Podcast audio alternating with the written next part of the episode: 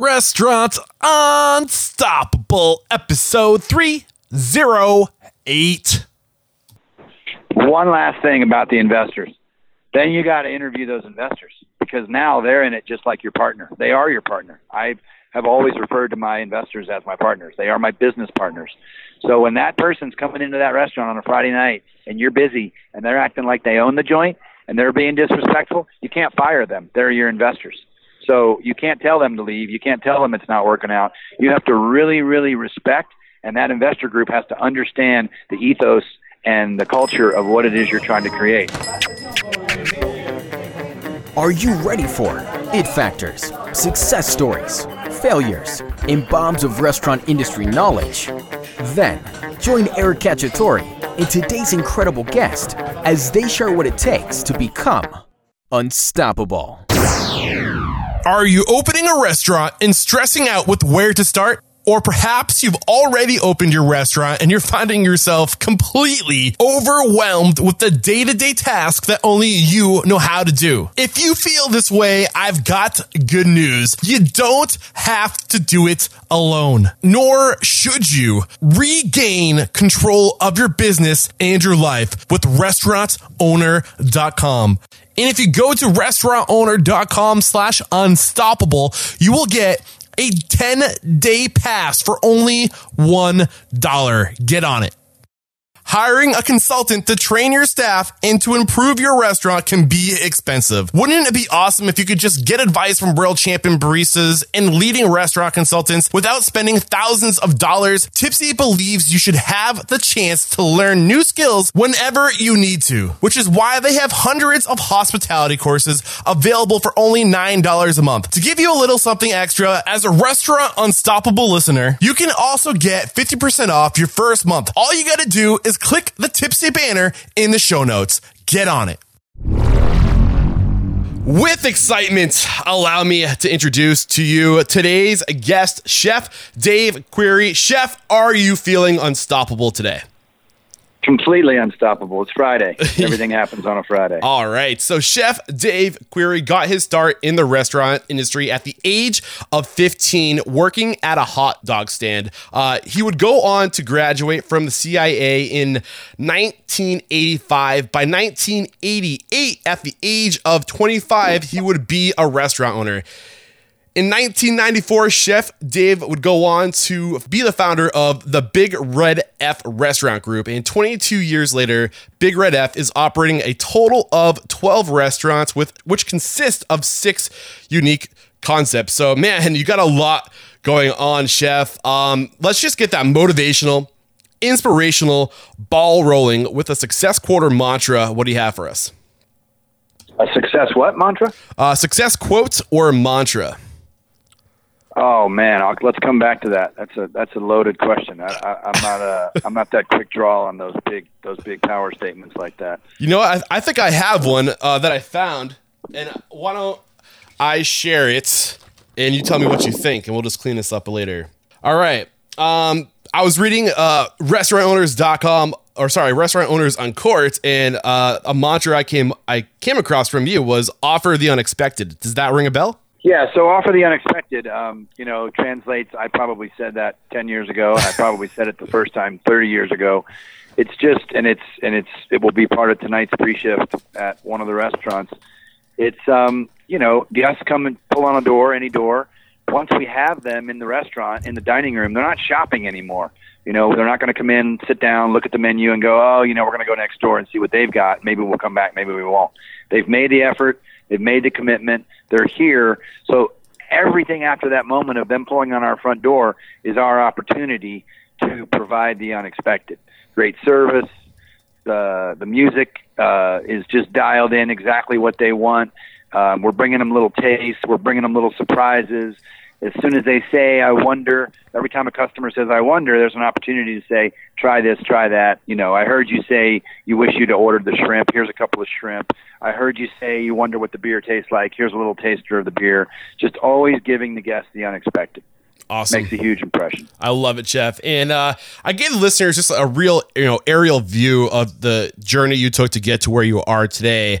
Um, but like just tell us a little bit more about the uh, the current restaurants you got going on and what your business is all about, and then we'll kind of paint the picture of how you got to where you are. So we have 12 restaurants. We just opened the 12th about three weeks ago, which is called Post Chicken and Beer. Um, we opened a brewery in Lafayette, Colorado, called the Post Brewing Company. After that, the last two restaurants we've done have been little offshoots of the Post Brewery called Post Chicken and Beer, um, little fried chicken and cold beer joints, um, fireplaces burning, real big emphasis on music and uh, getting people in and out uh, at the time and the speed with which they want to be. Um, the first of the Big Red F restaurants was the Zolo Grill that opened in March of '94 in Boulder. Um, Southwestern Food at the time, Jimmy Schmidt was doing his thing with the Rattlesnake Club and Michael's in Santa Monica and uh, Brendan Walsh at Arizona 206 in New York City. Southwestern Food, the foods at sort of the, the four corners, Texas, Arizona, New Mexico, and Colorado. Um, there was a bit of a trend going on. Since then, you see very few Southwestern uh, focused restaurants. It's not Mexican food, which we run into a lot with people saying, "Where's the burrito? Where's the quesadilla? Where's the nachos?" It is the food of the American Indian and mm. and uh, the pioneer people of the Southwest. And so um, that's a 24 year old restaurant at this point. Um, huge tequila emphasis, margarita um, and especially tequila, over 120 tequilas wow. offered uh, in tasters and by the glass and, and infused into margaritas. Um, after that, the same year in '94, opened Jack's Fish House uh, in Boulder on the Pearl Street Mall. There are five Jack's Fish Houses now in Boulder, uh, lower downtown Denver, Glendale neighborhood of Denver, which is near Cherry Creek, uh, Fort Collins, and we opened one in Kansas City, which is our first and only out of state venture. Um, we have the West End Tavern, which is a 30 year old restaurant. Um, we've owned it for 14 of the 30 years. Um, it is a, barbe- a bourbon barbecue burger joint, um, old school, iconic downtown Boulder restaurant, very popular with CU students. So we get a lot of alumni, uh, repeat business, and a lot of new students, parents, and just kind of a, an easygoing favorite of a lot of Boulder people right on the same block, uh, West End Tavern and Jack's Fish House, the original Jack's, are literally share a wall. They're right next to each other. Three doors down is uh, Centro Mexican Kitchen. Um, that's been there for uh, 12 years, 11 years now. Um, before that, it was a restaurant we had called Rumba, which was a Caribbean joint, and we rebranded it after 10 years as Rumba to be uh, now it's in its 11th year as Centro. Uh, real easy going indoor outdoor bar right on a pedestrian part of the Pearl Street Mall, so a lot of foot traffic. We have uh, salsa music on the weekends. People just dancing their butts off, and drinks are flowing. Big uh, tequila and rum rum program. Great weekend brunch. Uh, really airy indoor outdoor kind of a place. Easy to fall into and throw back some margs and, and have some fun. Uh, in Denver, we have Lola, L O L A, um, which is a coastal Mexican restaurant slash Mexican fish house. Uh, big, heavy emphasis on ceviches and pokés and oysters.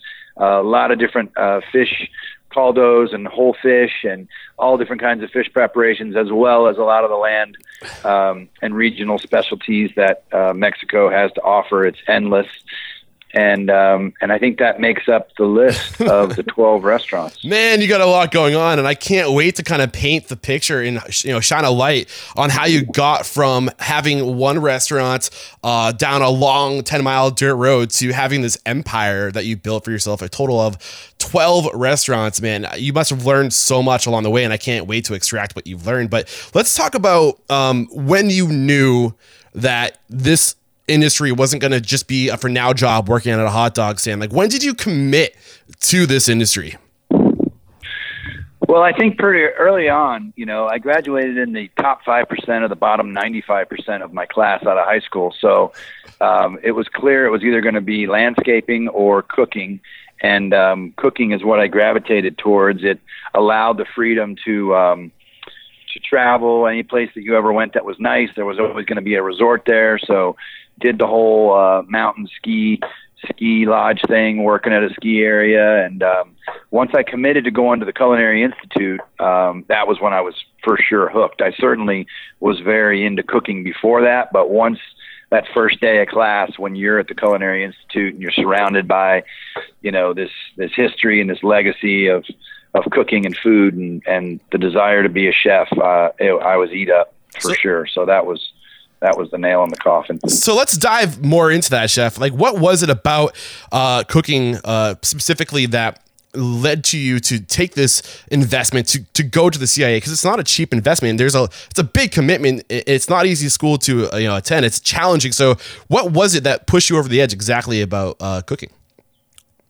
Well, when I had that first job at that hot dog stand called Mustard's Last Stand in Boulder, um, there was something about handing food across a counter, uh, which that was a counter counter kind of a gig, and um, it it just uh, the uh, as simple as a hot dog and great French fries, and people just going, "Oh man, that was great! Mm. Thank you so much!" And the ability to engage and the constant frenetic nature of any restaurant, be it a small hot dog stand or one of my joints or Le Bernardin and everything in between, it is the craziest occupation you can ever choose to be involved with, and every day is different. You're surrounded by people the whole industry uh, is is the platform of a successful restaurant is all about the people, both the people who work there and the people who pull on the front door. And so it's just uh, there's there's just never a dull moment. There's there is never a project that's going to take three months to do, and you know you're just grinding through it, or a one year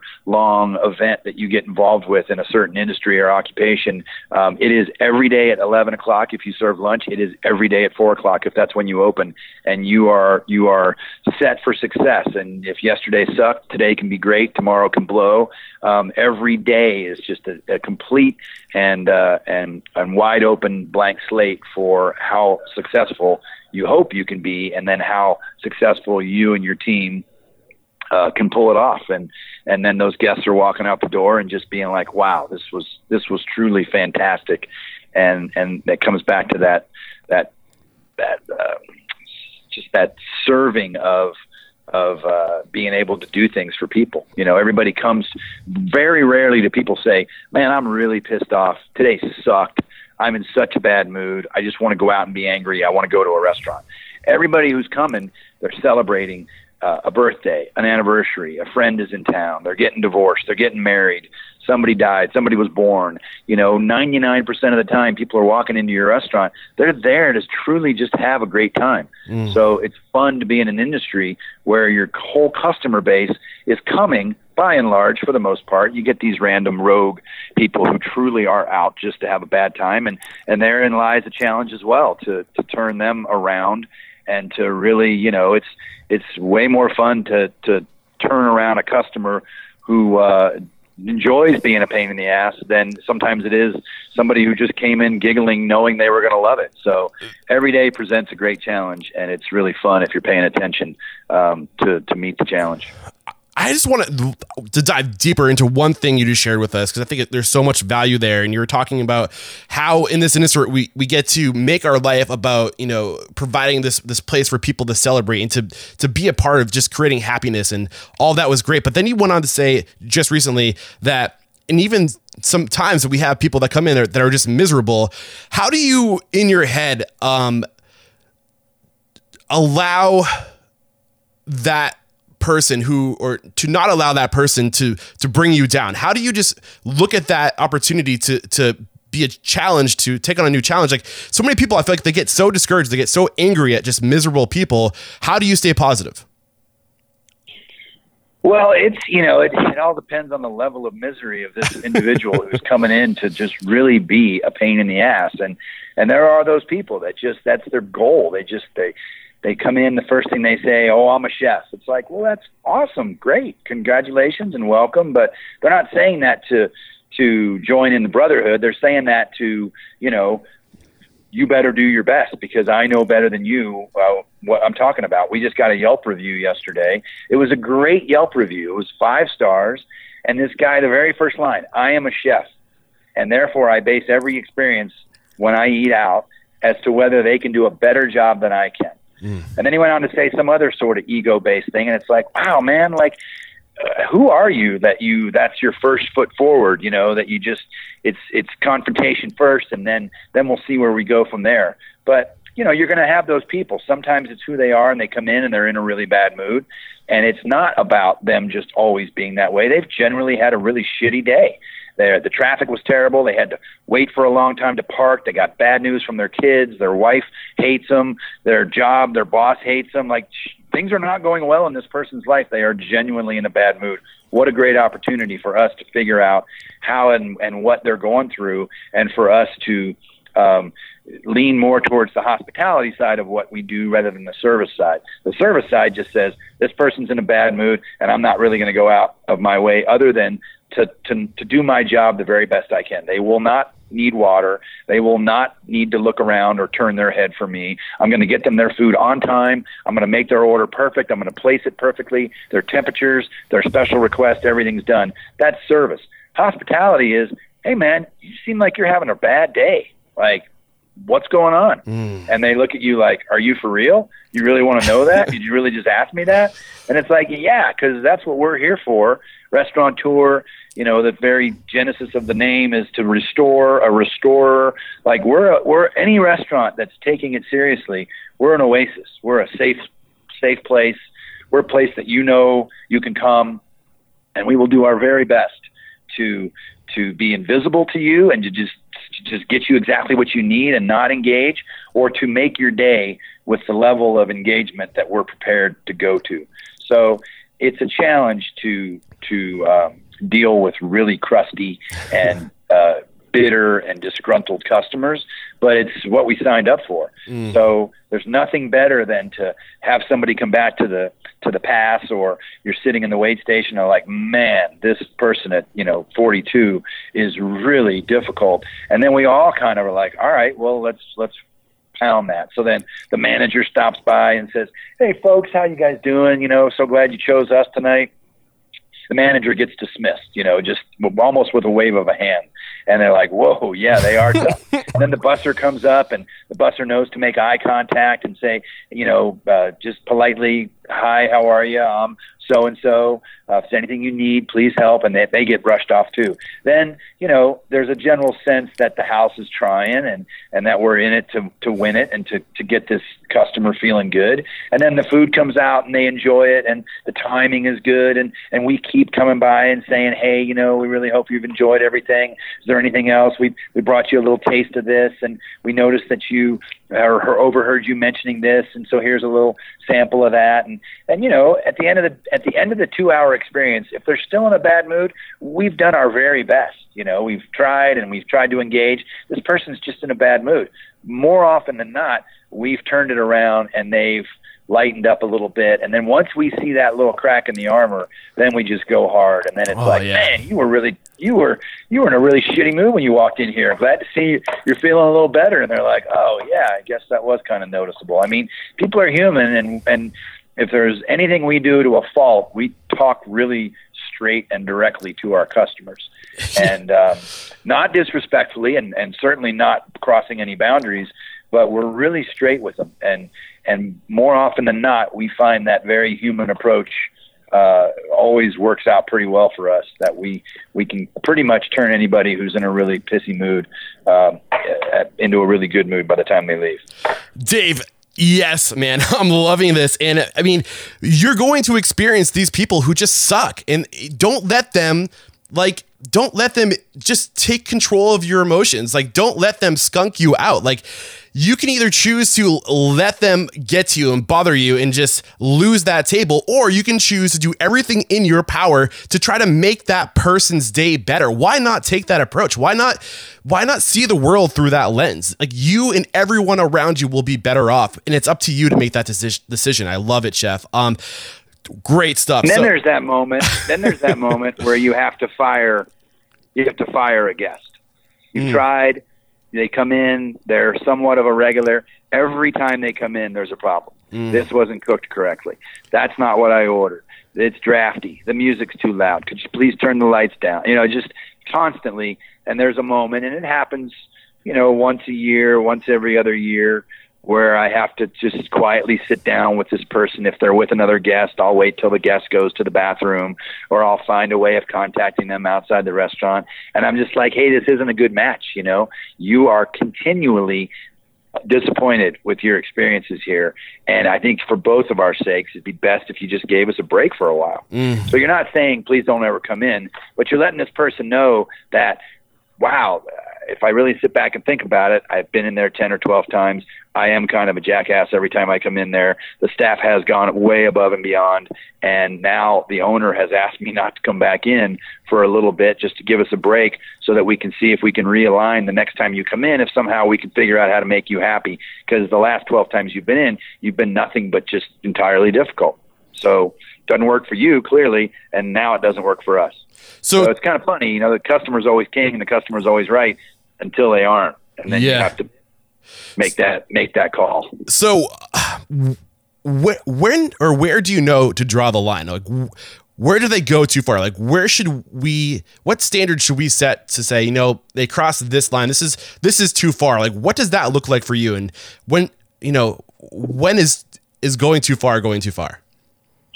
Um, real, real explicit rudeness. You know, somebody being really rude or really loud or really pushy or just really stepping over their the boundaries of just normal, respectable behavior in public.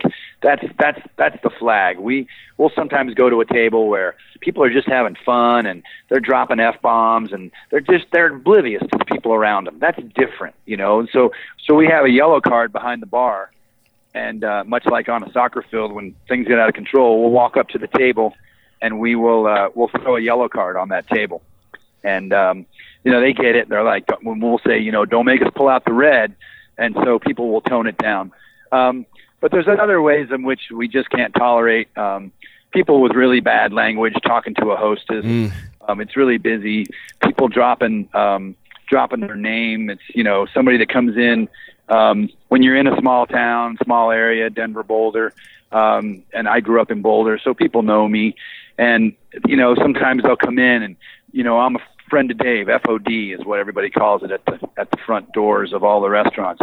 I don't have a single friend that would ever walk into one of our restaurants on a busy night and say, "I'm a friend of Dave. Can you give me a table?" He would like you to do that.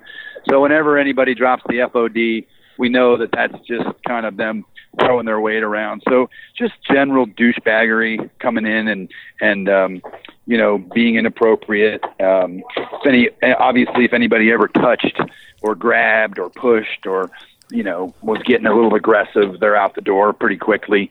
Um, and all of our joints are pretty respectable. It's not like we own a bunch of of uh, hillbilly cowboy bars where there's you know honky tonk bands and fist fights going on. But you know people you it's an interesting industry. I have a bunch of people that own different kinds of businesses, and I always say, you know, just uh, take your worst customer and give them four cocktails, and then deal with them. And that's what we have to deal with sometimes. It's alcohol brings a whole new level of uh, customer engagement um, nightly. So you have to be a peace officer and psychiatrist and and uh, and doorman at the same time. Sometimes I mean, in a j- restaurant when people. Yeah, just to summarize, uh, Oh. To, to put what you said into a few words, I think whenever, uh, you know, how far is too far? Whenever the dignity or the, the dignity of your team or other guests is at jeopardy, whenever that person is going to, I mean, you got to put your, your team first. If, if they're just being disrespected and their their dignity is, you know, just being sucked out of them, same with the guests, like you can't let that person do it anymore. It's not fair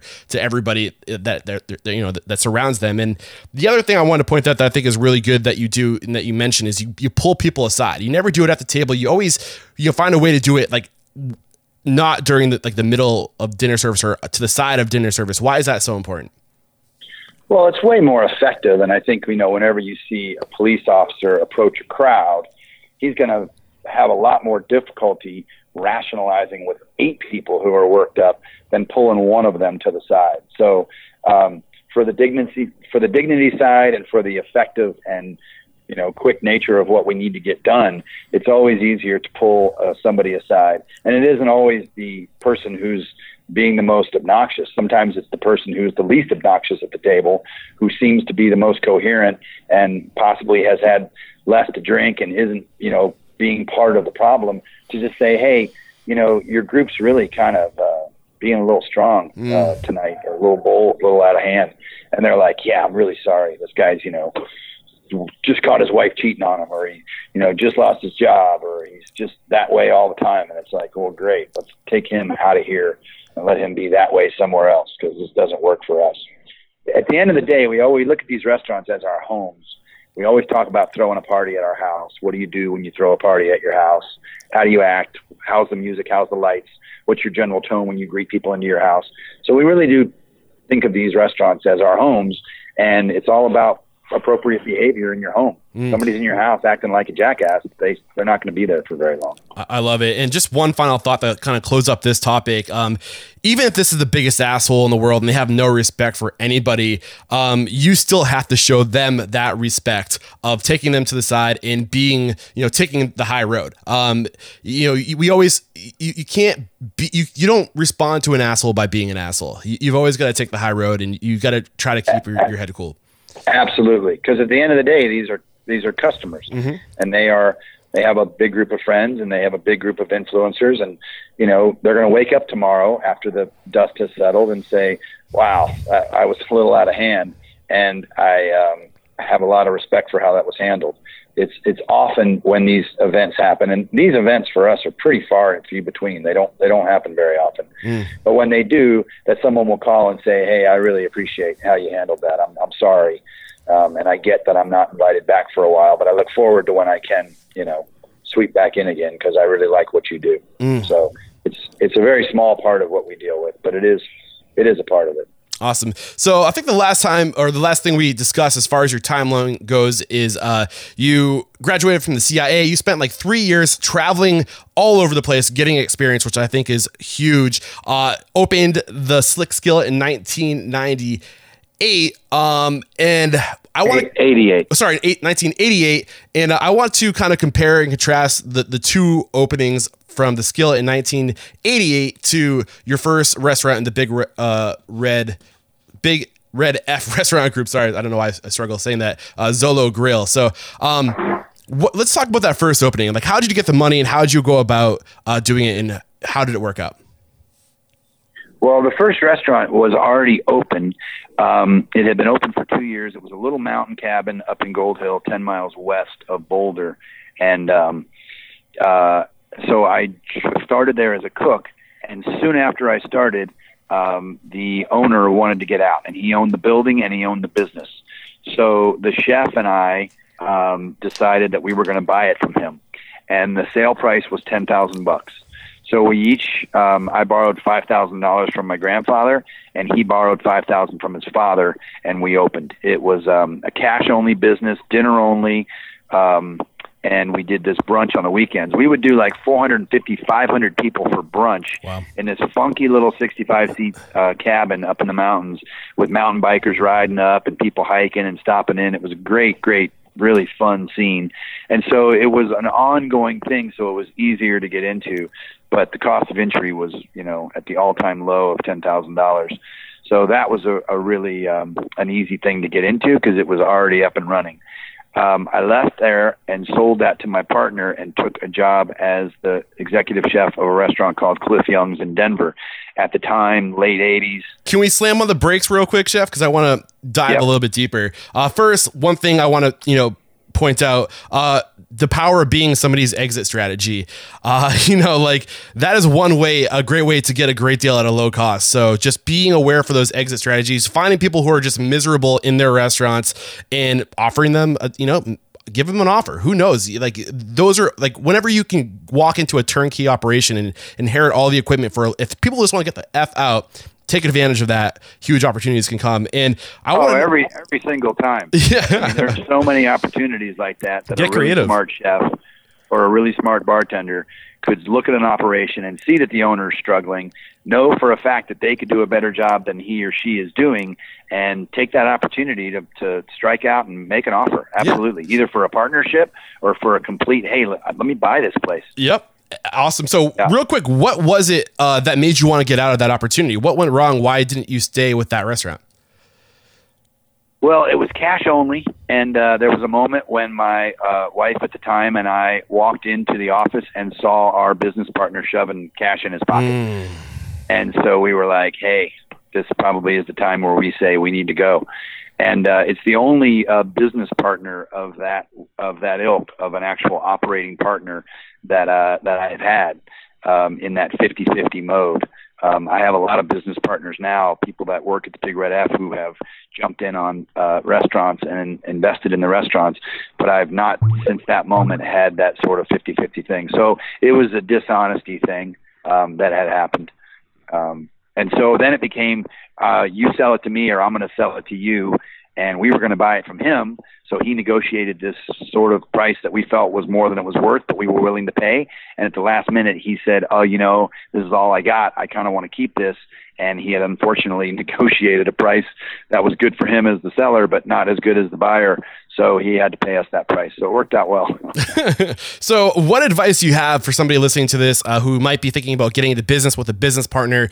What things do they need to be considering right now before they sign any papers or before they, you know, open the doors? What what advice do you have to that person when vetting their business partner? You got to look at this person as a as am I willing to marry this person? Mm. You know, with the exception of of uh, having sex with them, you're probably going to experience every single thing that a married person would, and and maybe even the sex part too, depending on how the partnership works. But uh, you're going to spend more time within them than you do with your significant other. You have to trust their judgment.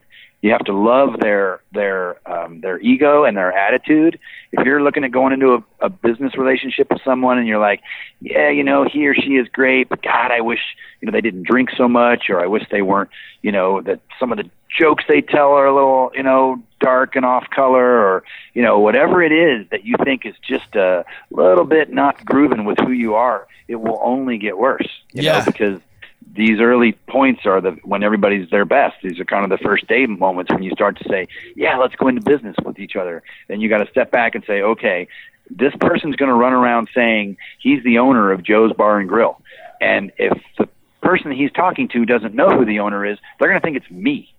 So, am I okay with this person being confused with me mm. because that's what's going to happen because yeah. the owner is the owner and nobody knows the names they just know the owner so uh, you know, you you kind of started this with saying treat it like you're going to marry somebody, and people who were listening were probably chuckling. But you know, really stop and think about that. Um, when you're marrying somebody, I mean, you respect them, you appreciate their values, what they stand for, their morals, who they are as a person. You're going to spend the rest of your life with somebody, and you're committed to that you need to have the same filter and you know your, your, your business partner aside from maybe how you're physically attracted to them but all those things like they are going to be a huge part of your life. You're going to spend hopefully the rest of your life with this person. Have the same standards. Uh, and it seems silly but that's a, it's a great filter and a great question to ask yourself. Like can i spend the rest of my life with this person? Do i love them as a business partner? Um, awesome yeah. stuff. Um, okay so you you were starting to talk about uh, getting out and then you were saying you took an executive chef role. Take it from there took an executive chef role at a restaurant in Denver called Cliff Young's, which at the time was ultra fine dining.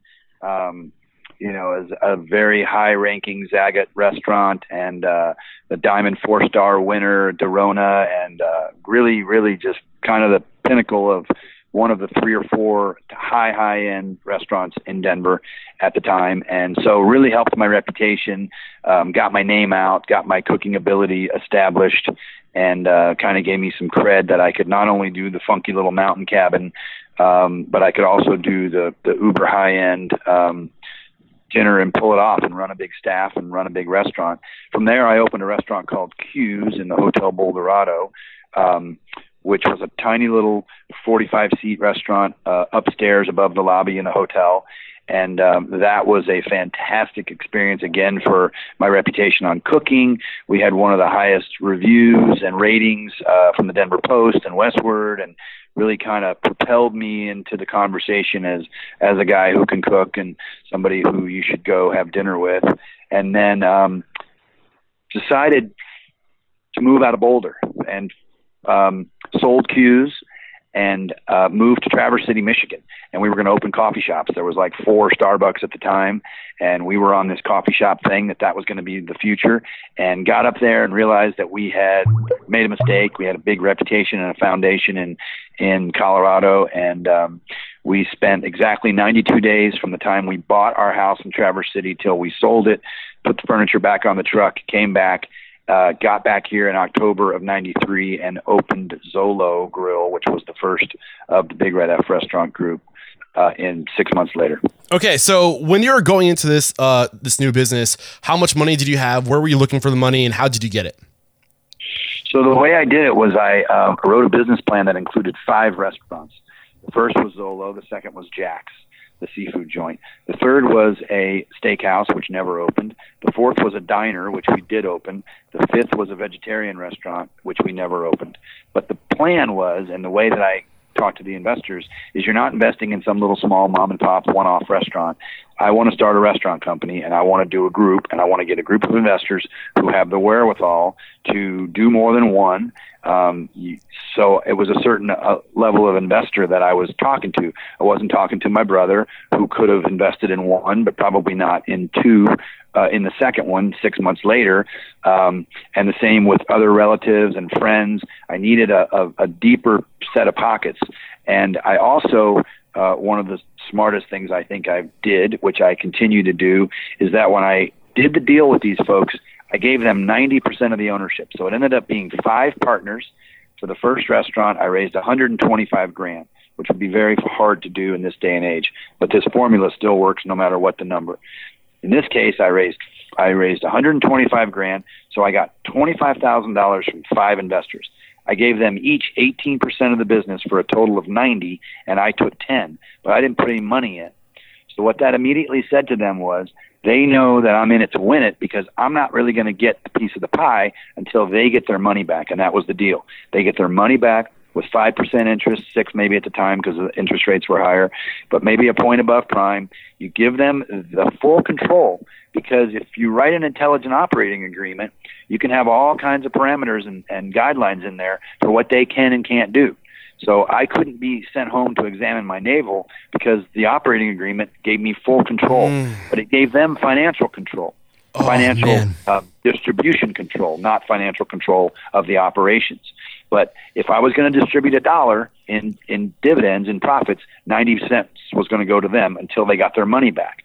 So then when I came to the group six months later and said, hey, we got an opportunity here, I realized you all haven't even gotten a penny back from this joint yet, but we got another operation here that we can take over an existing restaurant. It's a good deal. And again, I raised 125 from each of them, gave them 90% of that. They were already enjoying the way that first one was being operated, so they had confidence we could do it again. So in all the deals, that's how I've done them. It hasn't been as important to me to have majority. Um, some of the restaurants that I own, I only own 40% of. Um, I'm happy owning a, a, a just a piece of a successful business. I'm involved with other businesses that aren't restaurant related, and as long as they're successful and the money in is um, in in line with the money that I can potentially make, I'm okay with that. I would have rather have owned one ten thousandth of Microsoft than a hundred percent of Dave's computer company. You know, it's, it's like I I just was happy to be in them, and the pieces and parts make a great whole. But I've never been the one where it's like I gotta have that fifty one percent, or you know, I don't want to give any ownership away giving ownership away allowed me to do what I did because I didn't have an MBA. Um, I was a highly risky. A restaurant business is risky. A guy with no college education is risky. Um, I didn't have those skill sets that most investors look for in a potential invest uh, investment, and so what they got was the confidence that they win before I do, and if if they lose, I've never, you know, I, I've lost as well. Yeah. And the second the first one paid off and that switch happened, it's a really great way. And I have told that scenario to many people who have had great success raising money underneath that that platform of give the investor majority and let them win first and you'll build a confidence and you'll v- build an investment team that is behind you Mm, you know, you know, you can go back to them. I was, I'm not gonna lie. When you said you you gave up 90 percent of the business, I got a little scared. I was like, oh my god, where is he going with this? But the one thing that I think is crucial uh, that I love about what you did that is is you kept control over the operation and how things were going to get done. It's going to be your vision. Uh, everything was how I mean put into better words exactly what you did. What well, I'm these trying people to say. aren't restaurant. These people aren't restaurant people. Mm-hmm. So you know, in a limited liability company, which is what we have, which was what the business formation of all of our restaurants is, you have an operating agreement, and that operating agreement spells how the restaurants are run, how the decisions are made, what the protocol is for certain way distributions are handled, taxes are handled, family transfers are handled, everything within the guise of running a business. And so those are all spelled out. And these folks were not restaurant operators, so they understood that the the basic tenets of running the restaurant were going to come under my call, and things that uh, needed a vote um, then would go a vote of 60 or 65 percent of the group. Um, the other benefit of that is in, in the LLC status, if you open a restaurant and you've spent two hundred thousand dollars to open it, and and a lot of restaurants are LLCs. We were actually the first in 1994. Zolo Grill was the very first limited liability company liquor license application in the state of Colorado. So LLCs as restaurant um, Uh, entities are a relatively a new thing. There had been a lot of LLCs, but not one in the restaurant format. In an LLC, if you spent 200 grand to build the restaurant and you showed $100,000 profit in your first year, that 100k would go for paying off the construction, paying off the opening debt. You didn't have 100k in your bank. You didn't put 100k in your pocket. It just showed 100k in profit, of which you spilled off to pay debts. That 100k in profit is taxed. That's your tax liability. So if you own 90% of that business in its first year and you show $100,000 in profit, you have a 90 you have a, a, a tax deficit of 33,000 bucks depending on your tax status.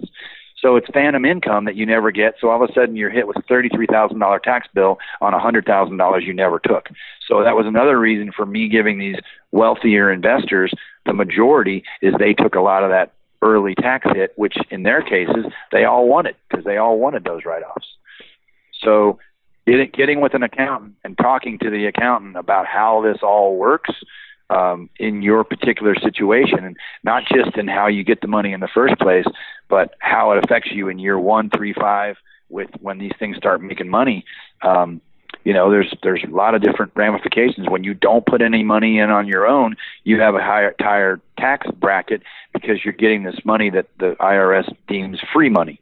And so, you know, a thousand things that happen and, and get pulled into the equation of business ownership, not just restaurants, but anything. But having a really smart accountant on your team is great. And that's the other thing I'll add to that business proposal. When I had that business plan with those five um, business uh, restaurant ideas in that one plan, I had a really great team. Uh, far and above my pay grade, but I had one of the best accountants in Boulder who everybody knew. I had a great law firm and a, and a senior partner in the law firm who was my particular lawyer on the sheet, and I had a great um, um, insurance, local insurance guy who everybody knew. And so it really helped, um, again, for these sophisticated investors to look at this business plan and go, all right, well, here's this kid who seems to have some good ideas, but man, the team he put together of the accountant and the lawyer and the insurance group, these guys are pros. So um, they might be involved with them in other businesses. So the whole plan has to come together when you're soliciting people for money and read really professionally. And you got to take the time to put that business plan together so that because you only get one strike, you know, you get one chance. You throw something at them that's really not pro and looks kind of shabby, and you can't go back and go, oh, I I brushed it up, you know, I polished it up. It's you're done. Mm. You drop the pass and you're you're off the team. Man. So that first strike has to be really really powerful and well put together. Wow, man, you just have the, done so much value on. To all, to all those questions that are going to come to you. If somebody else writes your business plan and you really don't understand the numbers and you really don't understand what is in that business plan, if there was anything that impressed this group of investors that I got together on my team, it was because all of them just pounded me with questions. And I had answers to all the questions, or I immediately said, I have no idea what you're talking about, but I will get the answer by tonight and I'll get back to you tomorrow. And some of the questions they asked, I'm sure, were weren't even relating. They just wanted to see how if I'd bullshit them or if I'd be honest that I didn't know what I was talking about. And and there again, that human direct honesty always wins the, the prize. Um, whether you're talking to customers or talking to investors, just you know, be straight with them. If you don't know what you're talking about, somebody smarter than you is going to figure that out pretty quickly. Man, if there's just three things I took away from this whole uh, everything you just share with us. It's, you know, obviously that be straight, be respectful, be honest. Uh, if you don't own majority, get something in writing in the operation agreement that gives you control of the business to make your decisions so you don't lose con- control of that decision making ability. Uh, and then get you know, get with an accountant, get with a lawyer, spend money early on so you don't lose money later. Uh, it, it, will come back to you. It seems like a big investment early on to, to, pay for these resources to get these people on your team, but you will save money in the long run if you spend it early on. Um, we got to move on because unless there's something you really got to say, it sounds like you're chomping at the bit. One last thing about the investors. Then you got to interview those investors because now they're in it just like your partner. They are your partner. I have always referred to my investors as my partners. They are my business partners.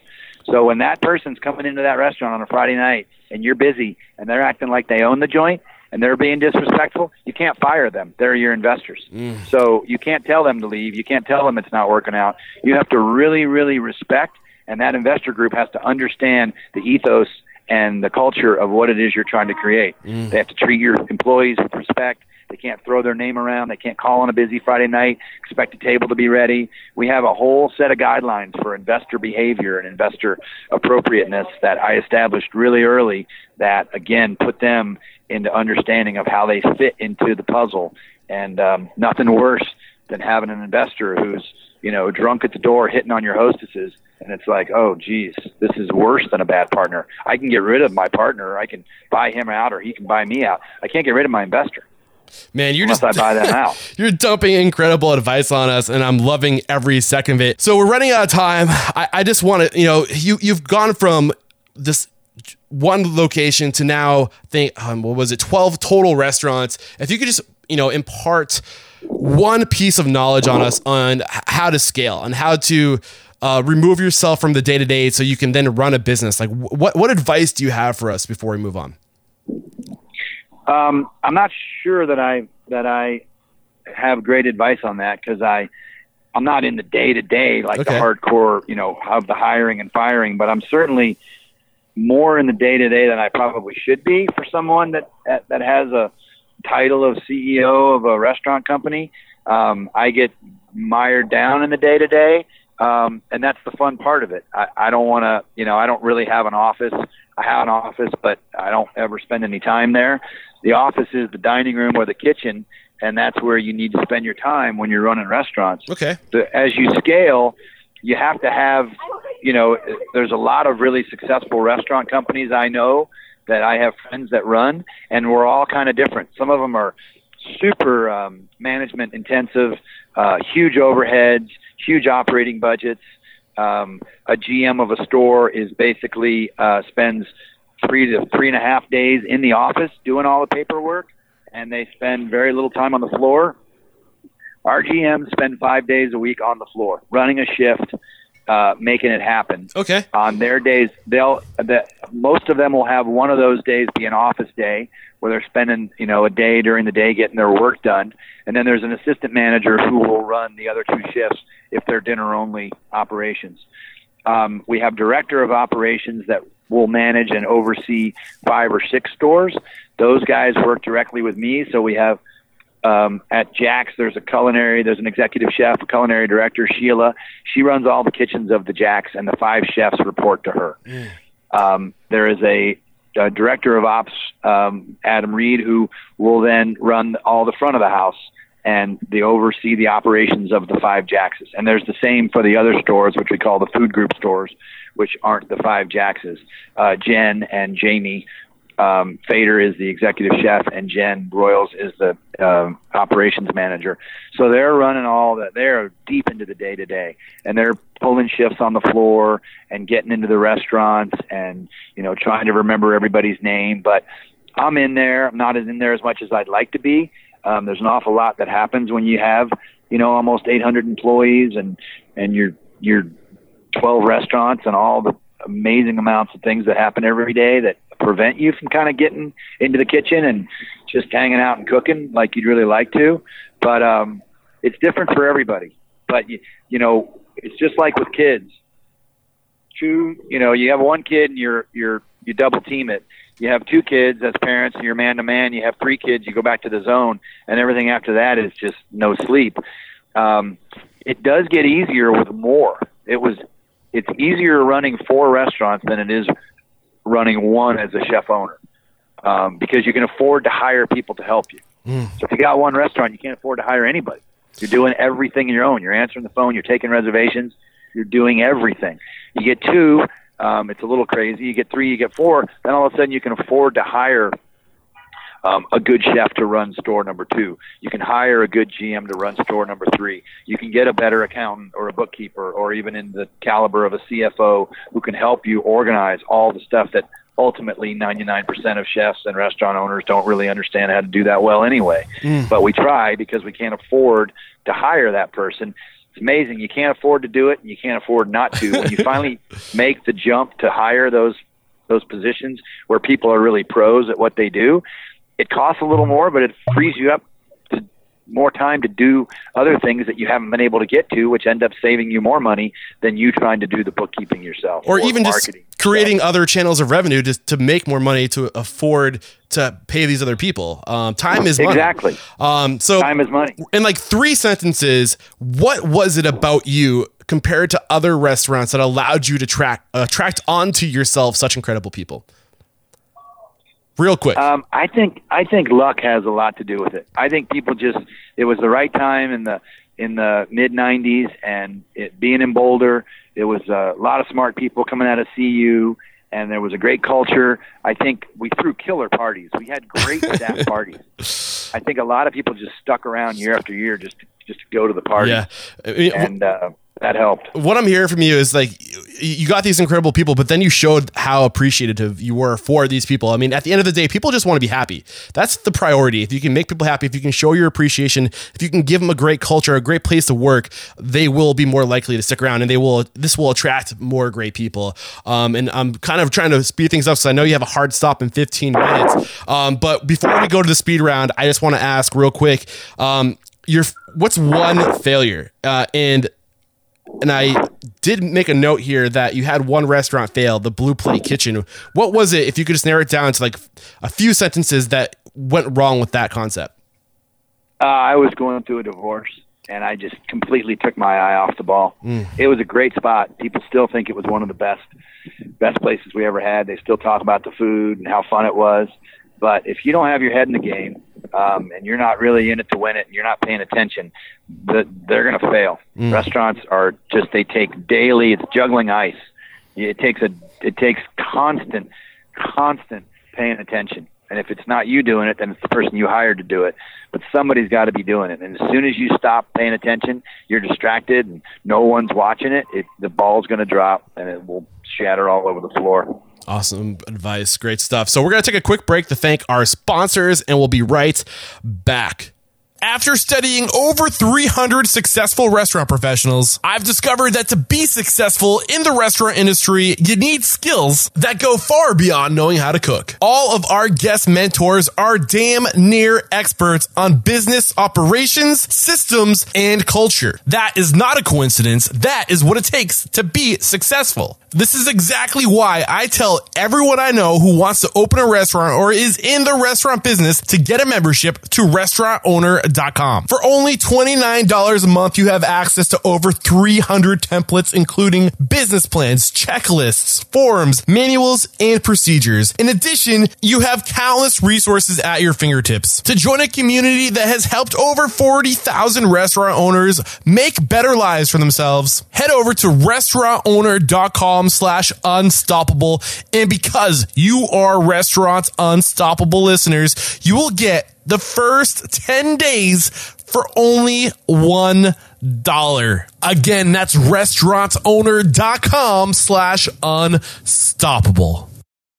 Whether you're just getting started in the restaurant business or if you're a seasoned veteran, there's always something new to learn. That never ends. but what hasn't changed is the time you get to learn. Typsy has taken everything you need to know and put it in one easy to access location. With Typsy, you can learn what you want, when you want, by accessing an incredible library of video courses on topics like food and beverage, service, marketing, and business operations. It's basically a one-stop shop for everything you need to run a successful restaurant. You can also use Typsy as a staff training tool. Through the management platform, you can select the courses that matter to you and schedule them out to your employees in a few simple clicks. Individual memberships are only $9 a month, and as a Restaurant Unstoppable listener, you receive an extra 50% off your first month. So what are you waiting for? For $4.50, you can have access to this incredible resource right now. Just find the Typsy banner in the show notes. We're back. And the first question I have for you, Chef, is what is your it factor, a habit, a trait, a characteristic you believe most contributes to your success? Uh, humility. Mm. It's really important that you're humble, that you talk to people with respect, that you walk with respect. It's not just when the cameras are rolling or when people are watching. You you need to be uh, humility wins the race all every time, and no matter what business you're in. And uh, I made a little note here to come back uh, to, to this question. And uh, you, you, mentioned early on in this interview that you weren't great in school. Uh, you said you were the top five percent of the bottom, I think ninety percent or whatever it was. I can't remember exactly what you said. But um, what changed in your life from back then, from being horrible in school to being so successful at life? Nothing. Last night I had a dream. I woke up this morning in a panic that I was uh, at a test, not prepared. Um, nothing has changed. I'm not a good student. I'm a procrastinator.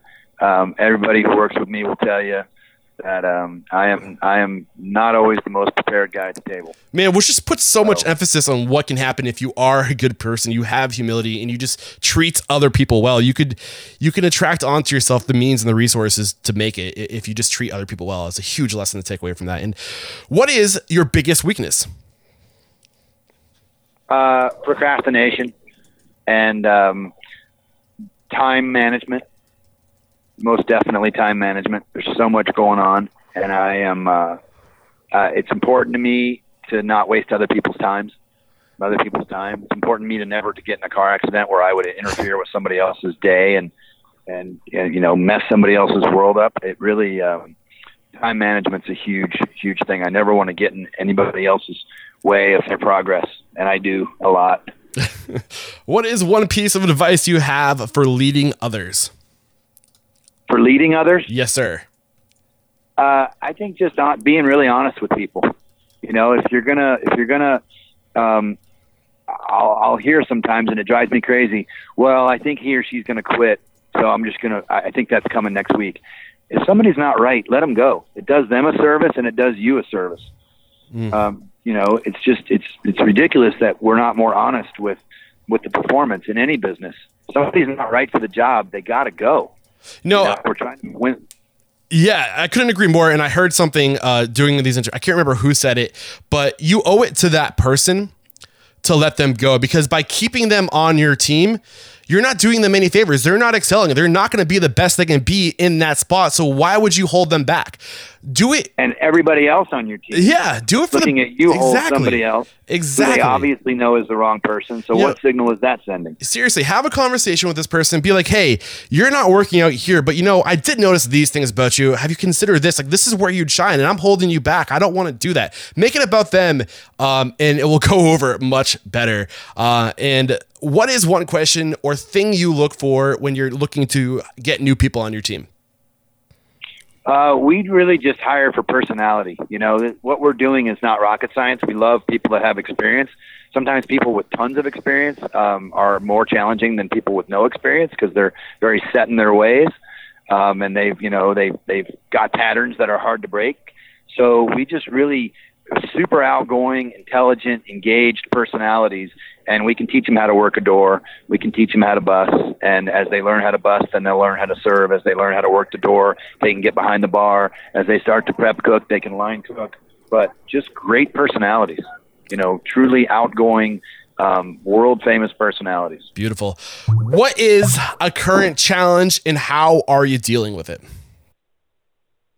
Um, the labor situation is really challenging right now. Um, Denver, Boulder is, and Kansas City, where we also have a restaurant, really uh, huge growth of restaurants, and so the labor pool has been really tapped. It's very challenging finding good people, um, and the millennial side of life. You know, when we were younger, uh, I'm 53, so when I was cooking, it was a while ago. Uh, every day, all day in a kitchen. Uh, that was what you did. You know, cell phones didn't exist. When you got a phone call at work, you were terrified that somebody had actually called you at work. Now you got somebody sitting on a bucket in the back, you know, Facebooking and, um, you know, making plans um, on their cell phone. So the work ethic has changed a little bit. And that word work ethic, uh, the millennial uh, caliber of employee, that that 19 to 28 year old employee. Um, just recently, I started saying to people that I think the word work ethic means two different things um, to an older uh, population of workers who worked really hard and put in a lot of hours to this millennial set where work ethic doesn't mean how hard they work. It means the ethics of the workplace. It means how are they treated how are they respected um, and are they respected? So we've had to tone back a little bit of our this is the restaurant business, put your head down and get to work to how you doing today and you know it's a little it's a it's a kinder workplace uh, under a millennial watch and that's only going to increase as time goes on. It's not going to go backwards. We're not going to all of a sudden have this hardcore industrial minded workforce that's going to be the next generation. This is where we're at. So we have to figure out how to um, fit into the term work ethic for the future workers, uh, the ethics of the workplace rather than the, the employee's work ethic. Totally changed, changing, I should say. Yeah, great advice. And you know, you're not going to change the way the world is working you can only adapt to it and if it means yeah. breaking old habits then you you know if you're it's good if you're feeling uncomfortable and you're changing yourself. I mean, that, that's that's what we all have to do to kind of get ahead is to make those changes to adapt to the industry. And it's not going to be easy, but it's not going to change. So, um, beautiful advice. Uh, what is one thing besides food your restaurants do really well that separates you from other restaurants? We um, we spend a lot of time giving back. So we have um, a couple different ways we do it on the outside, externally we uh, throw a lot of uh, benefits and fundraisers for charities. Every year, we'll pick two or three that we really want to pour our efforts into. Um, we've had events where we've raised over half a million dollars in a single night uh, with 200 people in a room, um, obviously wealthy people. Um, but we were able to give a group that helps um, families with uh, children with cancer $589,000 on a random Tuesday night in February um, which was great. We um, we will close the restaurants and hold events and give 100% of the proceeds um, to a certain charity. We um, do a lot of times where we'll do partial night sales, uh, where we'll give it. We say yes to almost everything to a fault when somebody says, "Hey, we're having a benefit at the Boulder Theater," or you know the Pepsi Center or somewhere where could you come and serve you know 500 people and serve some food and and not just us. This whole community Denver Boulder shows up. So there'll be 50 restaurants in there. When this happens all over the country this isn't Denver specific but we show up for almost everything that people ask us to. The left-handed Vietnamese one-footed sewing circle. We're like yeah let's help you guys out you know? Oh, so man. we we try and give back a lot internally we have something called the Big Red F Family Fund. So every night at the end of a shift, the server will throw a buck or two into this fund, and um, quickly because there's you know a bunch of employees doing this. We've got you know thousands and thousands of dollars in this account. We have a uh, representative from each restaurant. Uh, from the front of the house and the back of the house, they're on a panel. They meet once a quarter, and we'll hear some hard luck cases of you know employees who might have a, a, serious illness, or they took a dinger and took a header over the handlebars on their bike, or they, you know, got into a car wreck, or they somehow their house got burglarized, or they got their their bike was tied up out in front of locked up out in front of one of the stores and it got vandalized. You know, we don't help with DUIs. We don't help with you know police matters that are somebody's you know being an idiot. We don't we don't chime in on that, but it's a fund that has helped so many people that work in the restaurants. And there's times when some other buddy that some bartender or server we know from another restaurant gets terrible news, and then everybody will say, yeah, man, let's help, let's help him out. Let's throw some cash his way. Yeah. So it's a way for people who might not have the wherewithal to be directing cash to people Mm-hmm. who can direct cash to people. And it's really, uh, it's empowering to all of us Jeff, be able to pick out. If I'm thousands hearing of one thing, if, if you take care of other people, they will take care of you. It's that simple. And we're less than four and a half minutes. Uh, I have three questions, so we're going to bust through these next three. Uh, what's one piece of technology you have adopted that has made your restaurant more profitable, more efficient, uh, just better communication? One piece of technology. What is it? the abacus, fucking awesome. What is that? best thing ever. I'm just kidding. Um, it's uh, I don't know. I guess it would be the iPhone, greatest invention in the world. It lets people, um, you know, interact. It's also the biggest curse in the world, and that it never gives you a day off. But um, it allows us to do business at a stoplight or in an elevator, or you know, we get a lot done, and we're all connected. And so there's a lot of uh, a lot of conversations going on all day long with managers and chefs and and restaurant to restaurant And is- because of this is- technology that we have. Is there a, a specific app you're using to, to to communicate, or is it just via email? No, just just email and texting. Got it. Uh, with all the knowledge you currently have, if you could go back in time and give the past version of yourself one piece of business advice, what would it be? Get an MBA.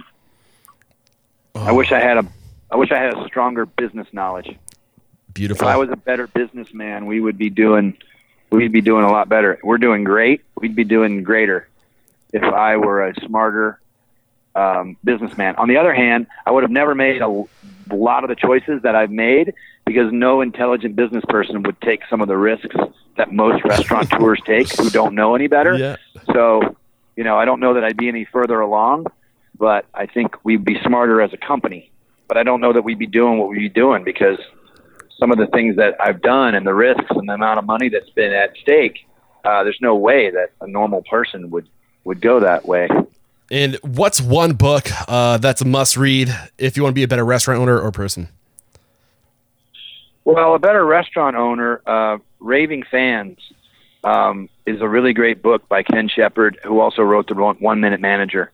Um, really, really, um, really a fantastic uh, tutorial for um, for anyone who's trying to pay attention. It's an easy book for a manager to read. Uh, it's they're both very very short, and there's also the fish video, which was also uh, Ken Blanchard was involved with, um, which was just a phenomenal book. And I think for people to get out of their head, still life with Woodpecker, um, just stop thinking so hard and realize that there's a lot of different ways to do things. Awesome. so, uh, man, you've been incredible. We wrap up every episode by calling somebody out who's one person you admire in this industry and you think would be a great guest mentor for us. Um, oh my God, there's so many. Have you had Ari from Zingerman's on? Yeah, he was incredible. Anybody else? Have you had your boy Rudy Mick on? Yeah, he was awesome. Um, have you had um, Peter Karpinski on? Nope. Look out, Peter. I'm coming after you. I'd love to have you as a guest on the show. And I'm uh real quick, best way to connect. Website, email, or anything. Website. Website. Big I'll have that Yep. link in the show Yep. notes. This is episode three zero uh eight. Head over to restaurantunstoppable.com slash 308. All the links will be right there. Dave, thank you so much for joining us. There is no question you are unstoppable on time. We just finished. Beautiful. Thanks, E. This was fun. Thank you. Cheers. Whoa, tons of great advice in today's episode. And every once in a while, we have an episode where, uh, you know, the guest just drops gold in something that has hasn't really ever came up on the show before. And I think today that happened when Chef gave us incredible advice on how he got his investors. I mean, I- I would have never thought to take that approach of offering 90% of the total equity or total percentage of the business. And I mean, just how he went about doing that with getting the operational agreement and, you know, taking that approach of my investors know that I don't win if they win. And just, I mean, it's a weird approach. And often on the show, we get a lot of advice of, you know, always have at least 51% of the business. So you don't get, you know, pushed around by these investors, but you can be smart about it. You can set up your business as an LLC and you can get these operational agreements in place so you can still maintain control of the you know, decision making and um, such great advice. And i think also to the advice we got from chef on how to approach negative customers you know like take that as a challenge. Like be positive we can choose whether to let that person affect us or to take that opportunity and treat it like an opportunity to make someone's day, to turn them around. And then also, when did they go too far? When, like, when do we draw the line and say, hey, you know, you just taking it way too far, and we need to ask you to uh, leave and not be a customer for a little while. I think all the advice he gave us uh, was a unique advice that doesn't come up often in just nuggets we can take away and apply in our own lives. So great stuff today, guys. I have to remind you, please connect with me, Eric at restaurantunstoppable.com. Shoot me an email. I love hearing from you guys. I'm on Snapchat, trying to get better about being active on Snapchat at Eric Cacciatore. Instagram at Eric Cacciatore, Facebook slash Restaurant Unstoppable. And the best way to connect with me, the way I love to connect with my listeners, is with, the, with those 15 minute one on one chats. Those chats, uh, just getting to hear how the show has impacted you, getting to hear your pain points, getting to help you connect with my network. I mean, that's where I can be most effective. And plus, just listening to those pain points helps me create content. Listening to your recommendations when you guys know people that could be great guests on the show. I love connecting with you guys. Don't be shy. Um, and keep those five star reviews on iTunes and Stitcher Radio coming. Thank you guys if you have left them. Uh, your words are so kind, and um, I love what I'm doing. I love serving this industry, and I love helping you guys become unstoppable. So, thanks for sticking around this long. Until next time, peace out.